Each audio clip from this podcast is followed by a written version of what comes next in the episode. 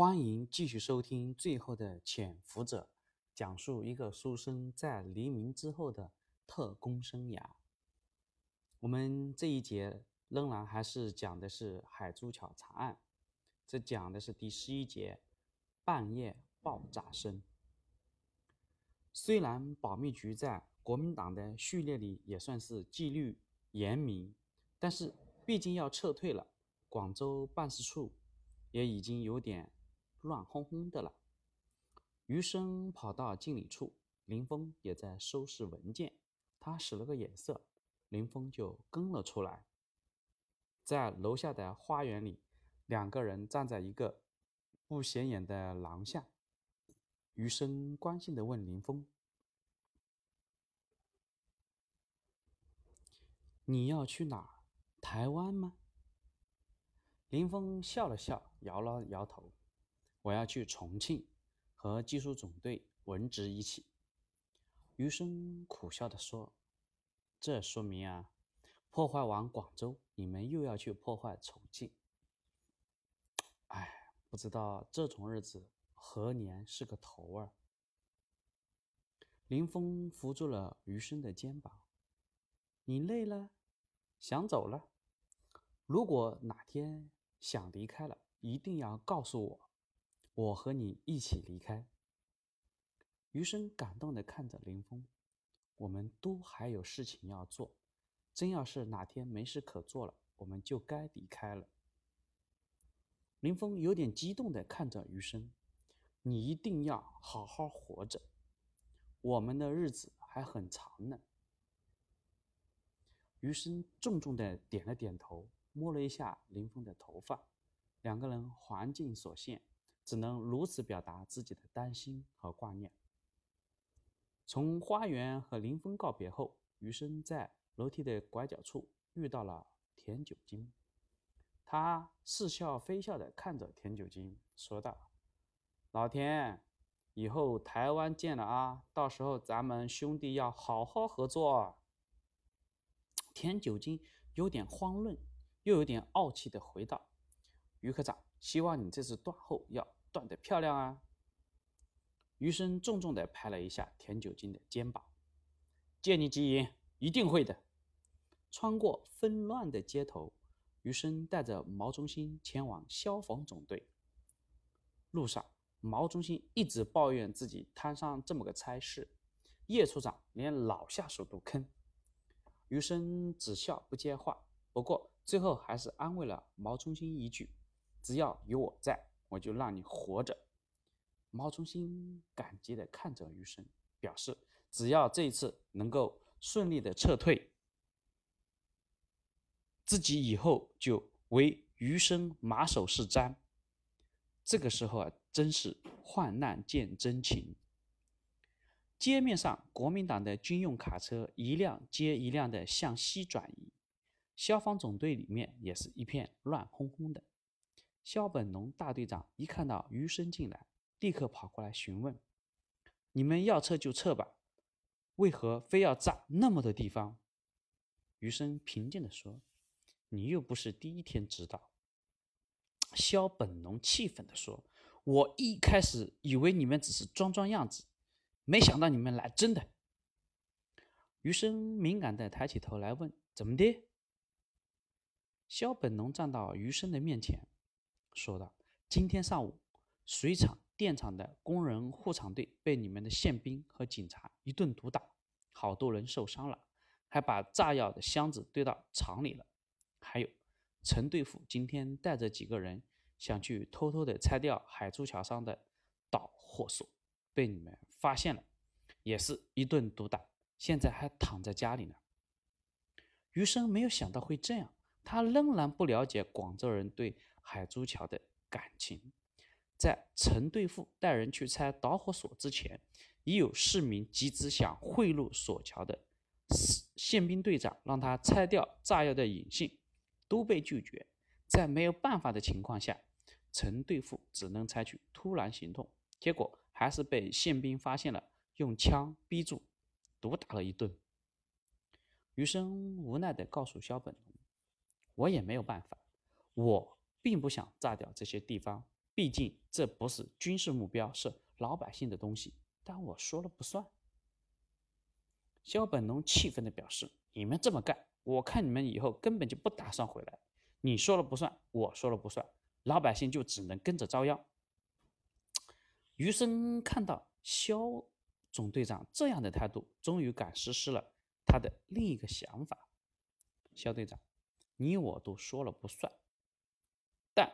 是有人说了算，这个人还一定会答应你的。肖本龙抬头定。余生问道：“谁？”余生瞥了几眼四周，低声的说道：“解放军。”肖本龙吓了一跳：“你什么意思？”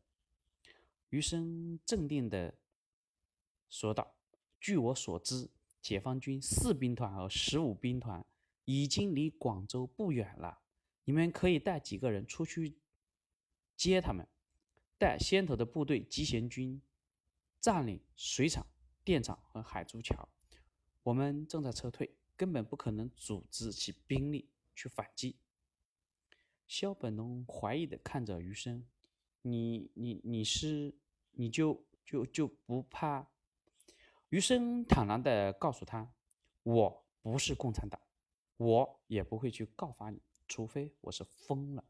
我只是和你一样，不像老百姓遭殃，而且……”我还想着将来党国能够打回来，那个时候老百姓还能像抗战胜利一样欢迎我们，而不是颓弃我们。肖本龙被余生义正言辞的话感染到了，于是说道：“好，我马上出发。消防总队我不能走开，一旦你们开始破坏，消防总队必须全体出动。”救火救人，但我相信你，于长官。我希望在这最后一段时间里，你能配合我们。我们都是中国人，不干自己损害自己的事情。余生伸出手，握着小本龙说道：“一言为定，我会带着我的人待在爱群大楼顶楼警报器那里，消防队这边你们自己看着办。我的上司马上要撤了。”估计也不会有人找你我的麻烦。小本龙紧握住余生的手，说道：“谢谢，余长官。”一九四九年十月十二日，广州警备司令李自然正式下达总撤退命令。在此之前，保密局广州办事处骨干人员已经分批次撤往台湾和重庆。广州城内的保密局的系统里面，只有胡林颖的技术总队和待在爱群大厦顶楼的余生小组。李自然下达撤退命令的时候，提出了三个口号：总撤退、总罢工、总破坏。总撤退的命令只有国民党部队和军警组织以及个别商人在执行，总罢工便是没有人响应的。但总破坏的行动却迫在眉睫。李自然的命令还特意提到海珠桥，称第二天，也就是十三日，国民党军队将路过海珠桥向南撤退。余生对对这一条命令大惑不解。对于广州的国民党部队来说，越过海珠桥向南几乎是不可能的，那会严重的影响行军速度。这很可能就是一个障眼法。果然，在十三日的白天，余生从爱群大厦的顶楼看到一辆辆的军车载着国民党士兵从市区向西黄沙方向撤退。就在当天，解放军的部队已经到达了广州北面的从化，距离广州市区只有几十公里了。余生身边的毛中心等几个特务那是心急如焚。眼看着国民党的大部队一趟趟的往西撤，余生就是不下撤退命令。毛中心他们也知道，余生接到的是必须等爆破完才能撤退，可眼看就要当俘虏了。胡林颖那边就是没动静，余生心里更着急。一方面他担心肖本龙派出去的人是否能找到解放军，能否及时出现在水厂、电厂；另一方面，他也担心海珠桥会随时炸掉，因为现在海珠桥上仍然有行人，一些广州人可能觉得国民党只是做做样子，居然还敢从海珠桥上过桥。十三日的夜里，余生夜不能寐，道上仍然是车声沸点。听到声音就是往西撤的部队。半夜时分，突然大地猛地颤抖，然后就听见广州城东和城北传来持续不断的爆炸声。余生猛地跳下床，完了，完了！国民党居然是在半夜行动。这一节半夜爆炸声，我们就讲到这里。后面是发生了什么事情，请听下回的分解。